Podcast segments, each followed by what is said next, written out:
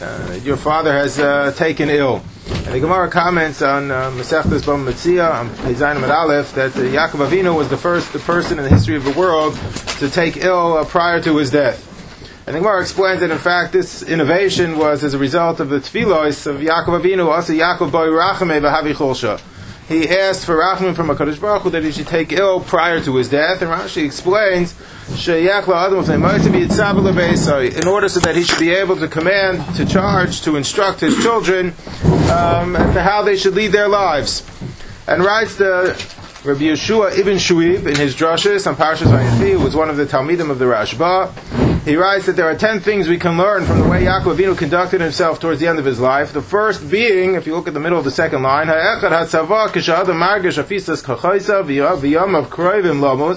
person realizes he's towards the end of his life. And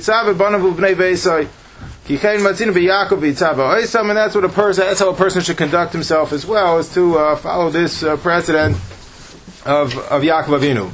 And this relates not only to how, uh, you know, to instructing children how to lead their lives, giving Musar and Techacha, which is what Yaakov Avinu occupied himself with, but uh, people would like to take time at the end of their life, towards the end of their life, uh, to instruct their children how they would like their assets, their property to be dispersed, to be split, uh, amongst the uh, amongst their children. If I wanted to spend a few minutes this morning discussing the topic of wills and um, and uh, and estates, estate planning.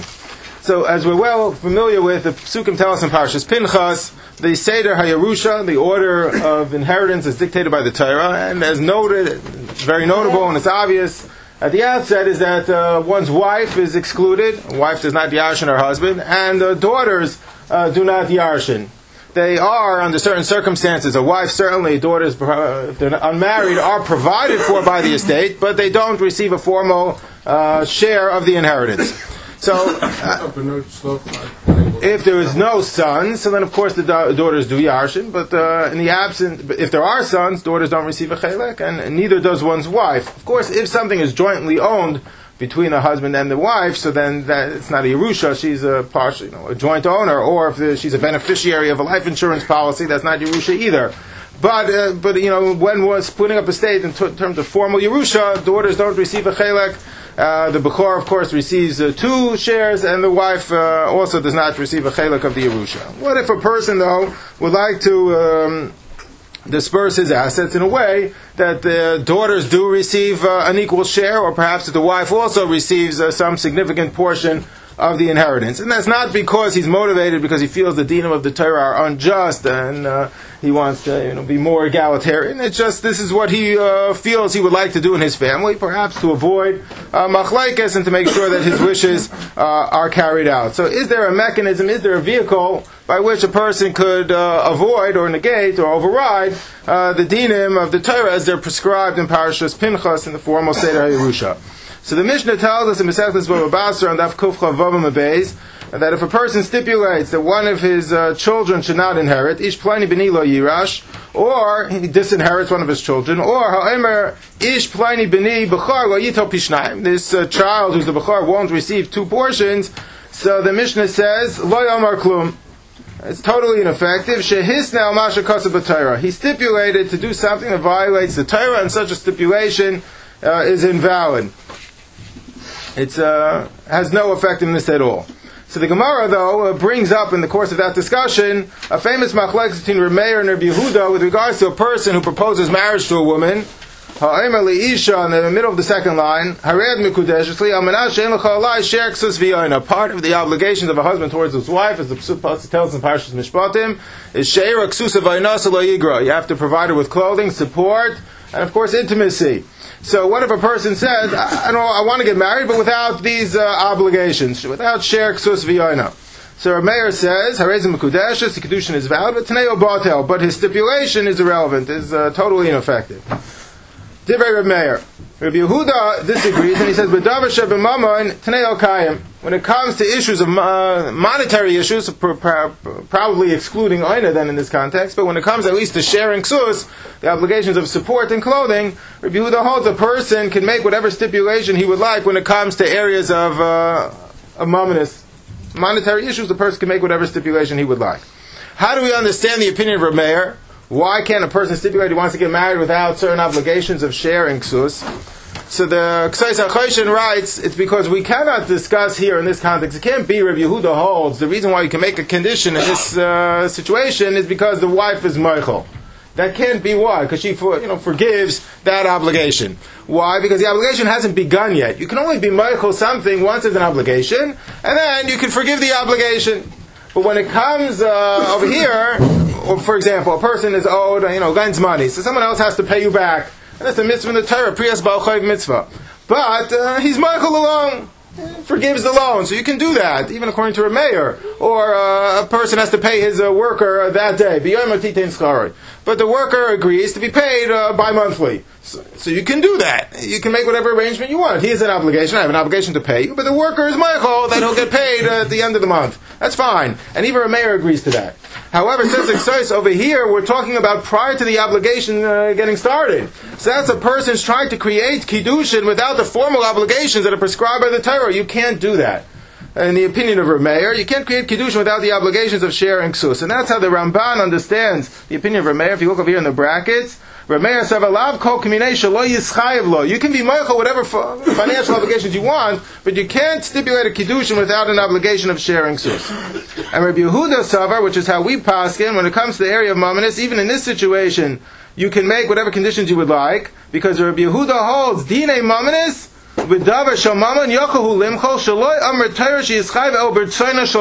you can even uh, negate or uh, stop the obligation before it ever gets started, because even though former mechila would not operate in that context, but because all of dine mamonis only apply when a person wants them to.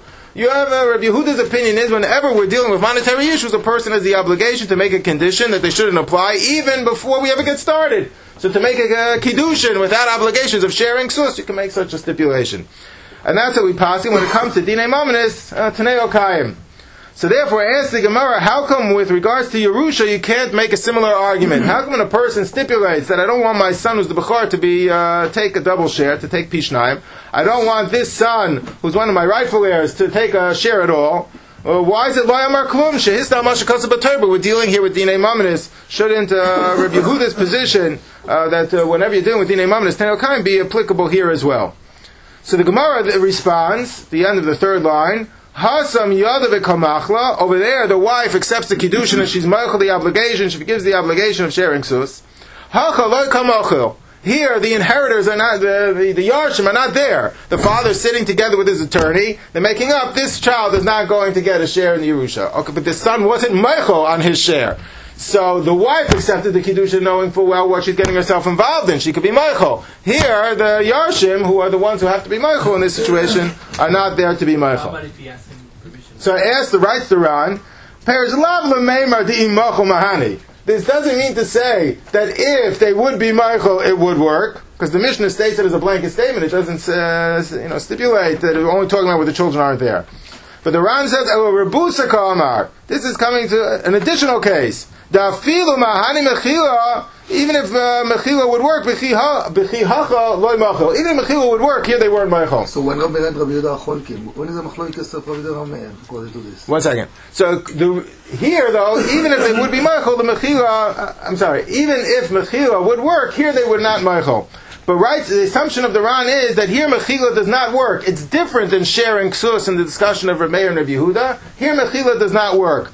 Why not? So the Rambam explains because here is different than sharing sus, here is different than paying back a loan, here is different than paying workers on time. The Rambam explains, the end of the first line. This is a, a non-negotiable, uh, immutable axiom. You cannot uh, over, override the halachos of Nachlos, even with whatever conditions and stipulations you'll make.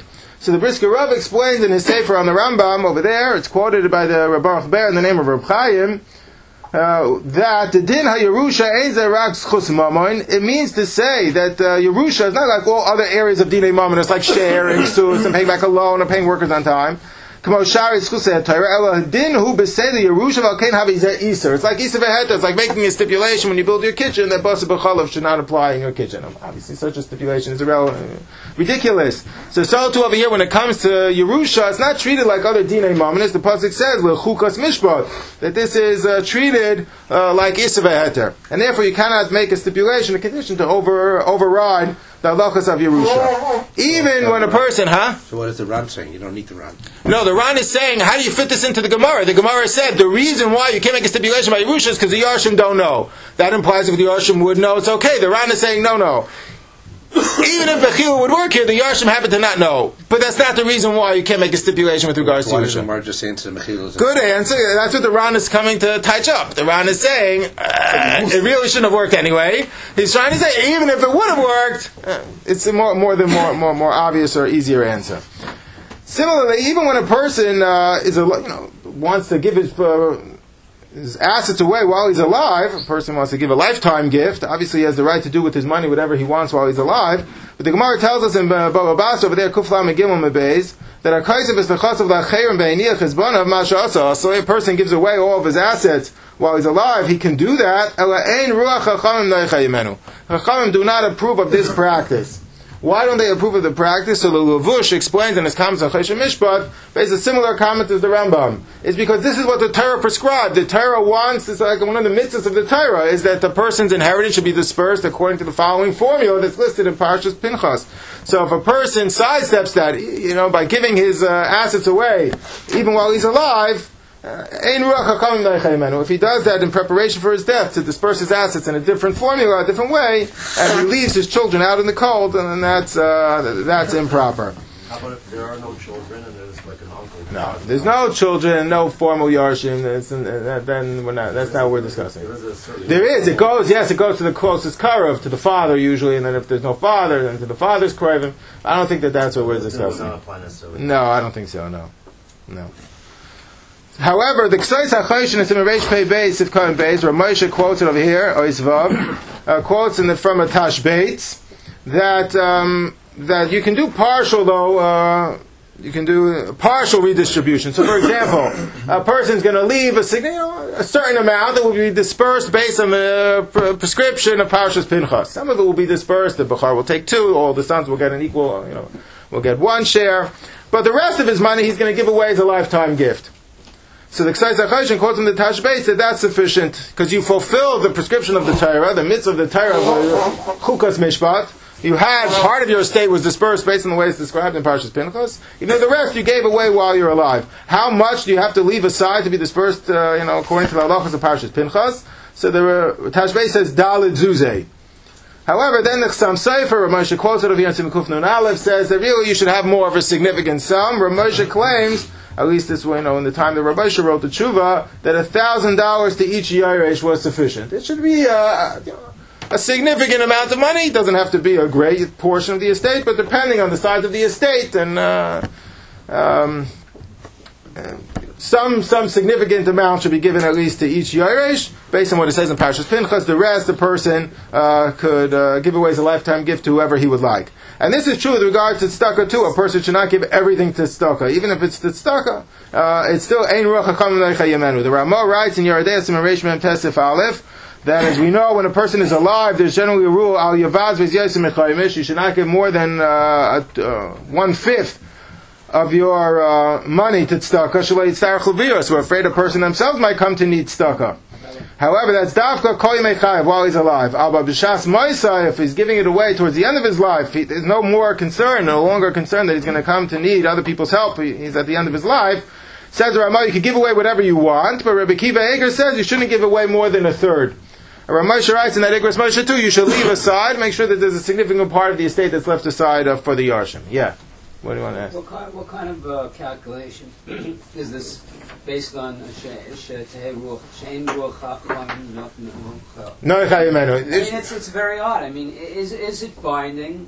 Is it like, you know, we had before one side of the machlokus was a person can do whatever they want with their money, don't worry about it. The other side was like, Now, while you're alive, clearly you can do whatever you want. But if you're giving away your assets in preparation for a person's, uh, you know, in, ensuing death, and he's doing it uh, in a way that there's not going to be a fulfillment of the psukim of Parshas Pinchas, Well, Chachamim don't exactly, approve of it. Exactly. What kind of fulfillment is this to say thousand dollars? Either it's either it's binding or it's not binding. Which way is it? No, because you fulfilled it with, for example, there's some. Uh, find another context too. Uh, let's say, uh, year, two years ago when we had the Shnas Hashmita and all the loans were canceled, uh, Rosh Hashanah at the end of the Shnas Hashmita. So we all wrote a prusbol that all of our loans should not be canceled. But there are many, Rabbi, Rabbi, Ovadia Yosef quotes in the Chavadas from the Ben Ish Chai, there are many other practice to make a loan that should dafka be canceled. One loan should be canceled to fulfill the pasuk in the Torah of Shemitah Tzafim, or uh, people who, let's say, sell their land in Eretz Yisrael for the Shnas HaShemitah, for those who subscribe to the Heter Mechira. So there are those, though, who leave a portion of their field aside that they're going to be uh, fulfill Shnas Shabbos in Yel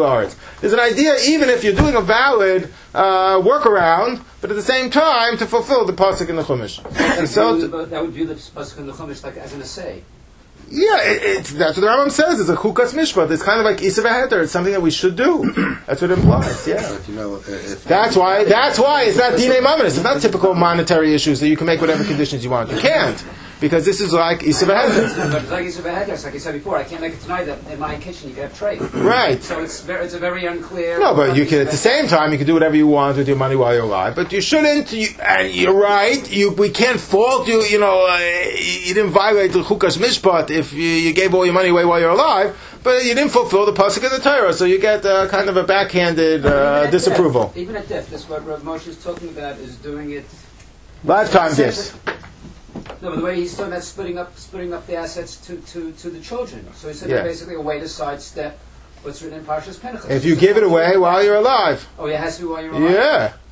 If you do against that which it says in the Mishnah, you, that which it says in the Torah, that's a masna mashakos of Torah. Today, batel over here, uh, this is Yisuf. We're talking about if you give a lifetime gift, even if you give it away while you're alive, which clearly you can do. If you leave nothing for your children, it's the wrong thing. Ein ruach hacham v'nei chayimenu. That's, this what it means. to be at least a thousand dollars for one. A thousand dollars. Right. So A token amount. I mean, it's not a significant amount.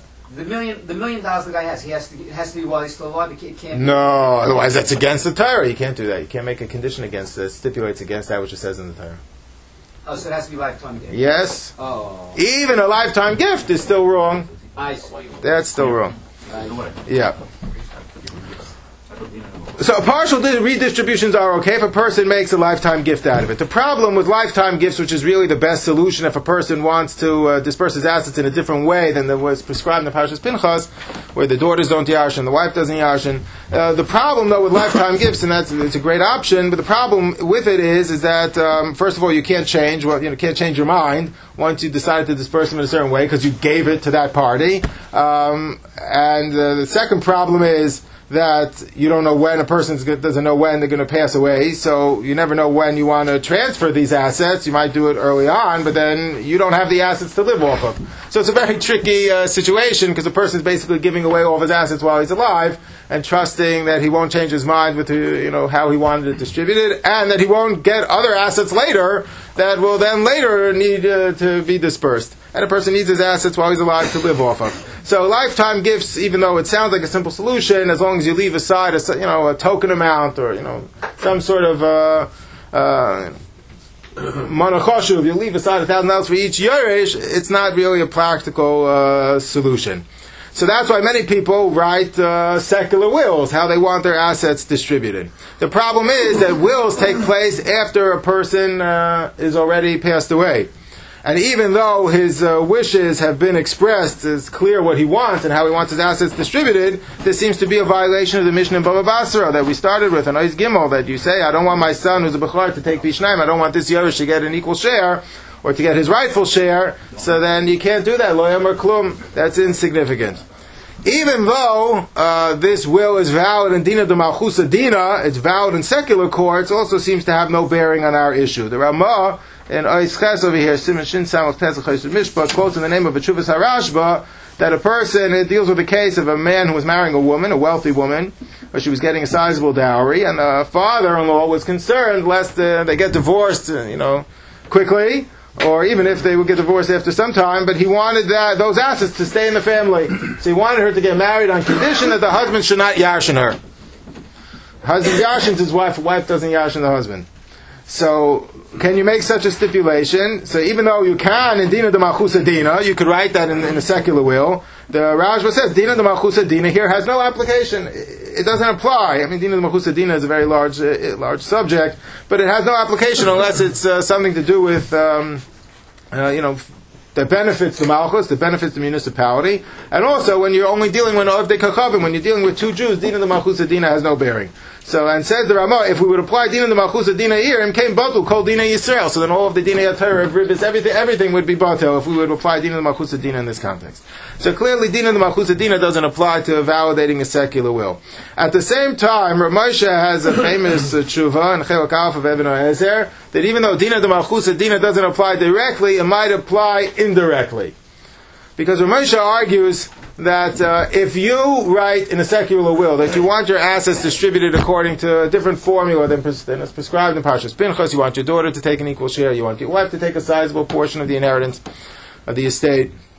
So, so Ramosha says clearly that's what you have, you know, that's, you intend for that to be the case, and you sincerely mean it, and you're committed to it. Because this will could be enforced in a secular court. True, it would be a violation of halacha, but if you would take it to a secular court, it could be enforced. So says Ramosha, that is clearly what you have in mind, and you're committed to that. So Moshe claims when that's what you're committed to to such a great degree, so then that could replace or substitute in the place of a formal Maisa Kinyan. Normally in Allah, in order to transfer ownership, you need a formal, uh, you know, uh, act of acquisition. You know, form of tra- transfer. We have Kinyan Kesef, Kinyan Shtar, Kinyan Chazaka, Meshicha. We have formal, uh, you know, forms of acquisition. So Moshe claims that's only necessary when it's, you haven't necessarily committed or it's unclear what you really have in mind. So I need a Maisa Kinyan to reinforce what I have in mind. But here it's obvious what I have in mind because I committed myself to this in a secular will which could be enforced in secular court. So Moshe claims, therefore, I don't need a formal uh, in order to transfer ownership to my heirs or to the way I want it distributed as uh, prescribed in my will. It takes place because, uh, by very definition, the fact that I wrote in a will could be enforced in secular court because if Dina the Malchus Dina, that should replace the requirement for a Maisa Kinyan. So right so Moshe, ach be'ezim estabel ani daiti, shetzavo kazu shavada yiskan kedivrei mitzav bedina the malchusa. If you would take it to the secular court, be'isa, it could be enforced. So ein tzarech kinyan, you don't need a ma'isa kinyan, she, a formal kinyan. She'ein locha kinyan gadol mizeh, this is the greatest form of kinyan. Umemela keven she'ein tzarech kinyan, mayol medina. It should uh, work mid, midin hatayra as well. Not directly because of Dina the Malchusa Dina, but indirectly, because if this is clearly what you desire to take place, and you've committed to it, by virtue of the fact it could be enforced in a secular court, so that should replace the Maisa Kinyan. Af neged Yarshim, af shu masna lachar even though it's taking place after his death. V'zeh tam gadol u'mash ba'aretz hazois, noigim lismach al tzavos ka'egu. That's why in America there was a custom to rely on these secular wills. You have no problem accepting a disbursement from this uh, will. V'imkein lo nafsu mizeh mikomakom kibnu emes, even if they didn't explicitly articulate this argument, or Moshe claims Einam Nevi'im b'nei Nevi'im hey. This is what clearly, uh, perhaps, a justification for writing a secular will. When, is going to be the? One second. Uh, How is it? one second. Good point. Ramah? Well, so, so there is a precedent for this right? In the Ramah case, it's also enforceable in uh, in legal courts, and he could say the same for. So the Ramah is discussing directly we don't apply Dina Malchus Dina. But Ramesh is saying a backdoor. Ramesh is saying, wow, if it's enforced in secular court, that should replace the requirement for You shouldn't do it, but if someone already did it. No, Ramesh is claiming it as a limud schus, but uh, I mean he seems to I mean he seems to be uh, pretty convinced of his argument. So now there is a precedent for that which Ramesh is saying. It's going to be one one one big problem. But there is a precedent for it. The Gemara tells us in Mesechus Baba Basra that Isser Giura had uh, an estate to trace off his uh, Zuzi that he wanted to yash into his son Ramari. The problem is Isser Giura was a ger, and his son was also a ger. And uh, Gerish and his guy could Kakata Chanagadam, even though biologically they were related, Al Pi Halacha, there was no relationship there, and the son would not yarsh in the father. Al Pi Halacha. So he was at the end of his life, and he wanted to transfer his assets of Matana Mechayim to his son. Because otherwise he wasn't going to yarshin. So the Gemara says, how is he supposed to do this? So he says, well, give it to him as a present. Take it, wrap it up, and give it to his son. So the Gemara says, well, the son isn't there. So how can he yarshin it to his son? So the Gemara at the end of the second line writes, Maskef law. Uh, Rav Ika Berei Veloy the Iser the Halan Suzi the Rav Mari Ninhu. Let him just admit that it already belongs to his son. V'likninhu be'oidisa. Let him be kind of it with that admission alone. Meaning, I admit, even though it's not true, I admit that these assets belong to my son. I just say, in the presence of two witnesses, these assets belong to my son, but they don't. They belong to me. That itself transfers ownership to the son. How does that work? That's called a Kenyan oidisa. How does that work? So explains Rabbi Chanan in the Kovetz Shiurim, right over there in the brackets. Since in court, if I make an admission that I owe you money, that's valid. Hodos baldin kamei edim dami, a concept throughout Shas. If I admit a certain financial obligation, that's valid in court, and you can't retract. So kaven sheyadea shelo yuchol lachzor me'odasai, muchok the gomer machni. It must be that he was committed, or he, uh, you know, that itself can transfer ownership to the son from the fact that he made such an admission which could be enforced in court, that itself When? substitutes for the requirement of a formal Ma'aseh will and the ownership. When is it Right, when you make that, that admission. That's our Moshe's case.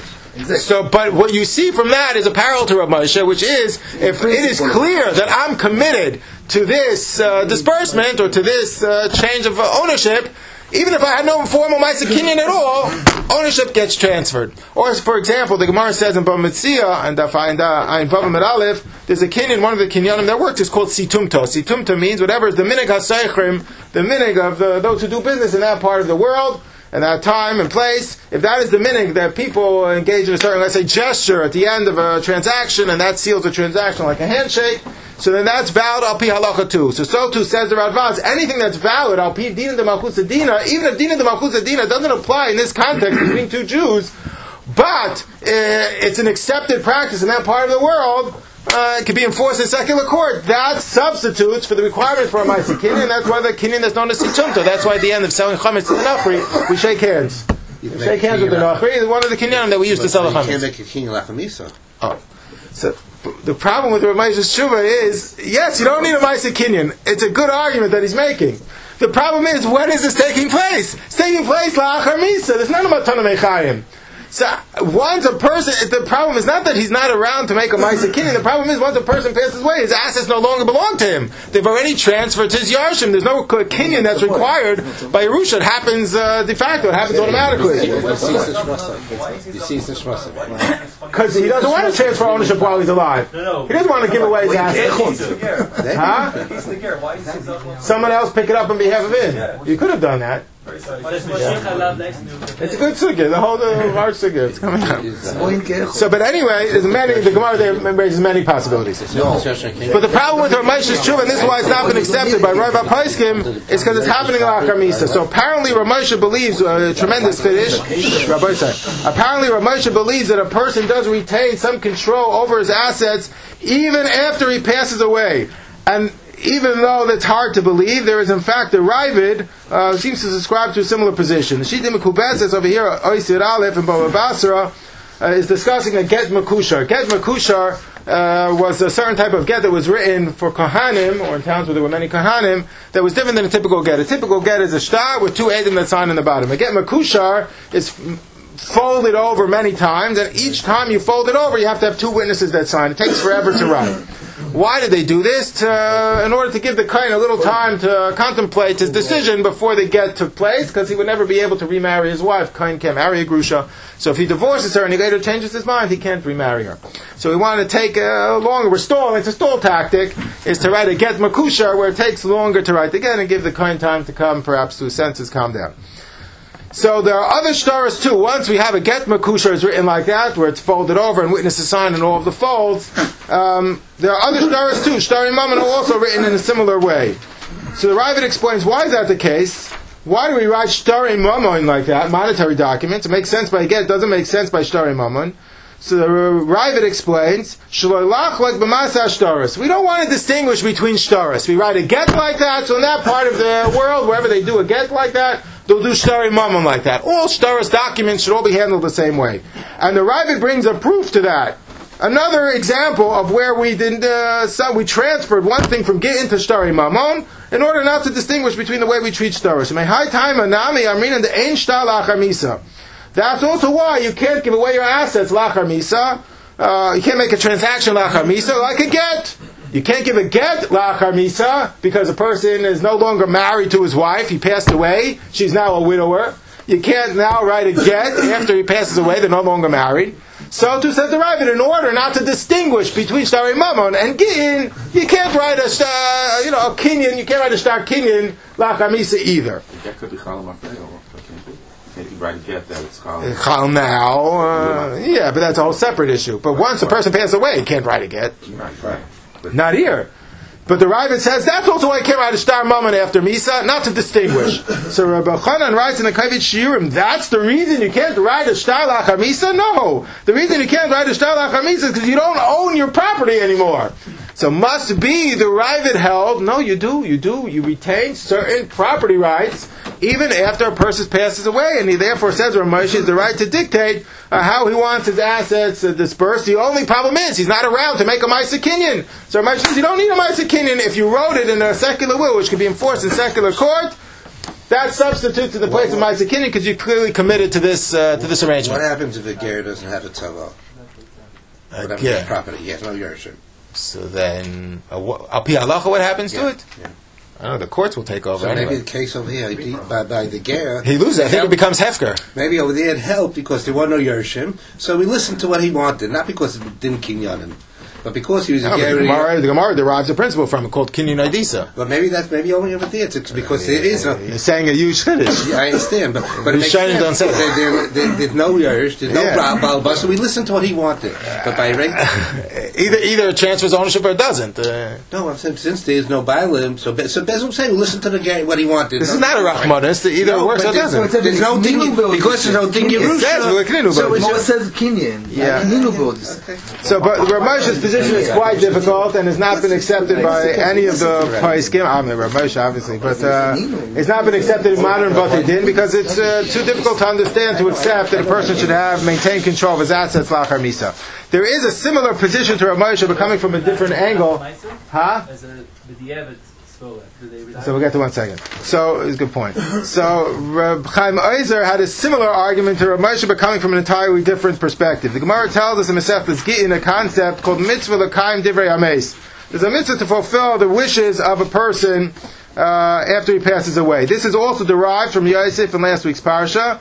If you look back at the drashos of Rabbi Yeshua ibn Shuib on Oiz Beis, V'hasheni, what else can we learn from Yaakov Avinu at the way he conducted himself uh, prior to his death? Is mitzvah l'kaim divrei ames. He asked his children to bring his bones back to Eretz Yisrael, and they listened to him. Vayasu banav loy kain kasher tzivam. They listened to him. From here we derive a concept called mitzvah l'kaim divrei ames. So the Gemara there in Masechtas uh, Gittin discussing the following case of a person who gives money um, to bring or to give to somebody else. And when the shliach gives it to, a messenger to bring to somebody else, when the shliach gets to the beneficiary, to the recipient, the recipient already passed away. So what should he do with the uh, with the money? So. Go back to the person who sent you, to the giver.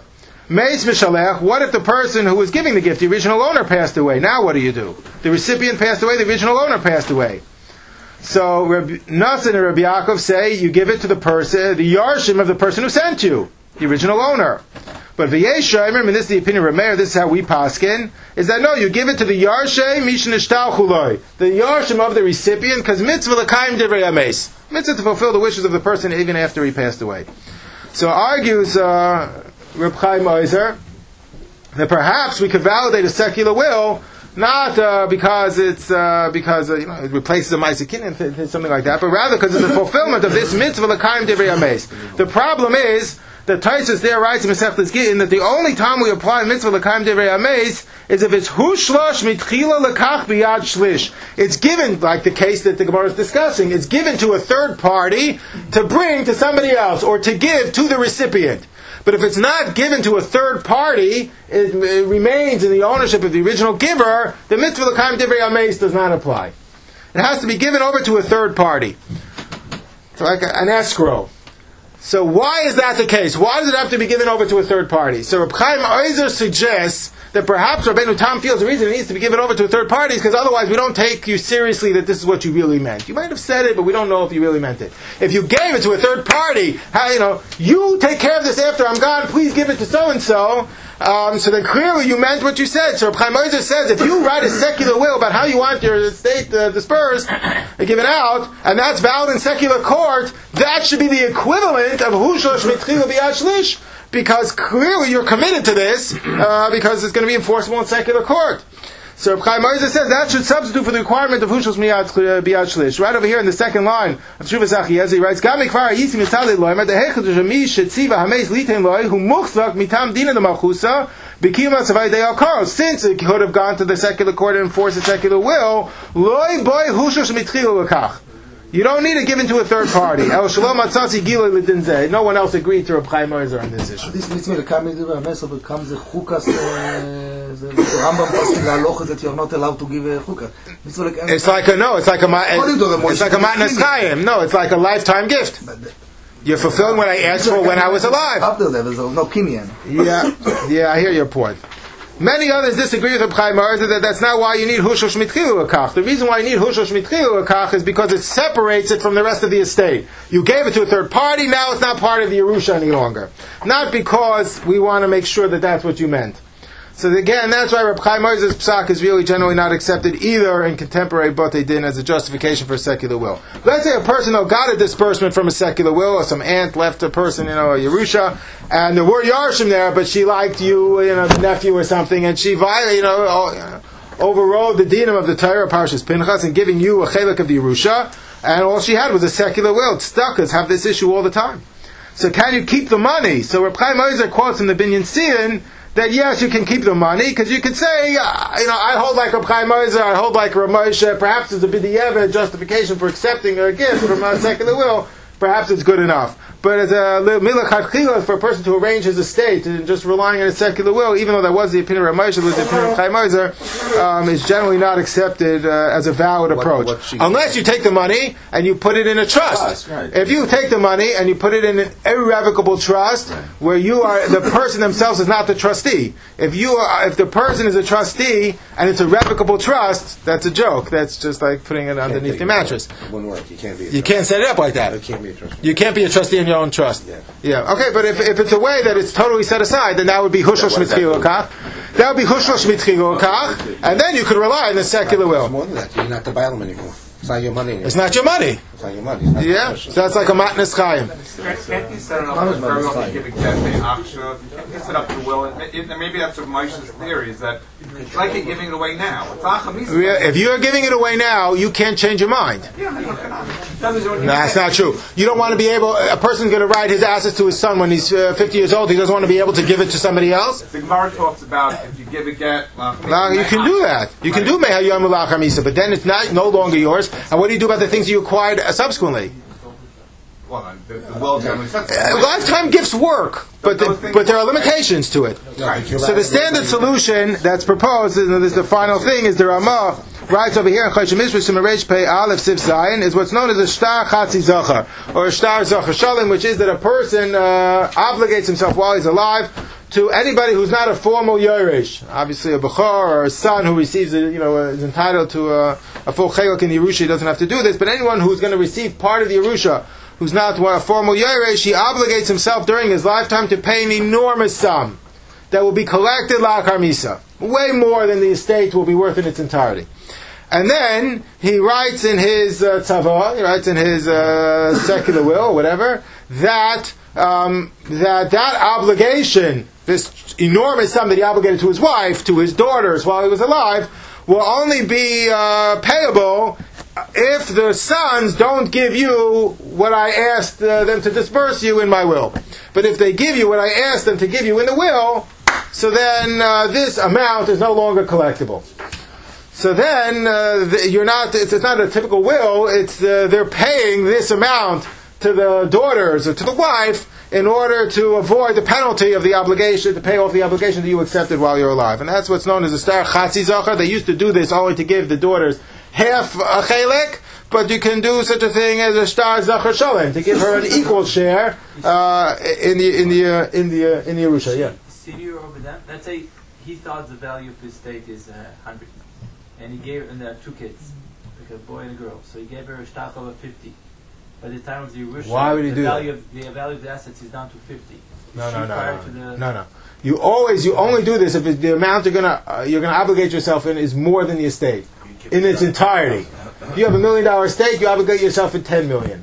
Then you say, but you know what? If you give her an equal share, the loan, this amount is not collectible. Yes.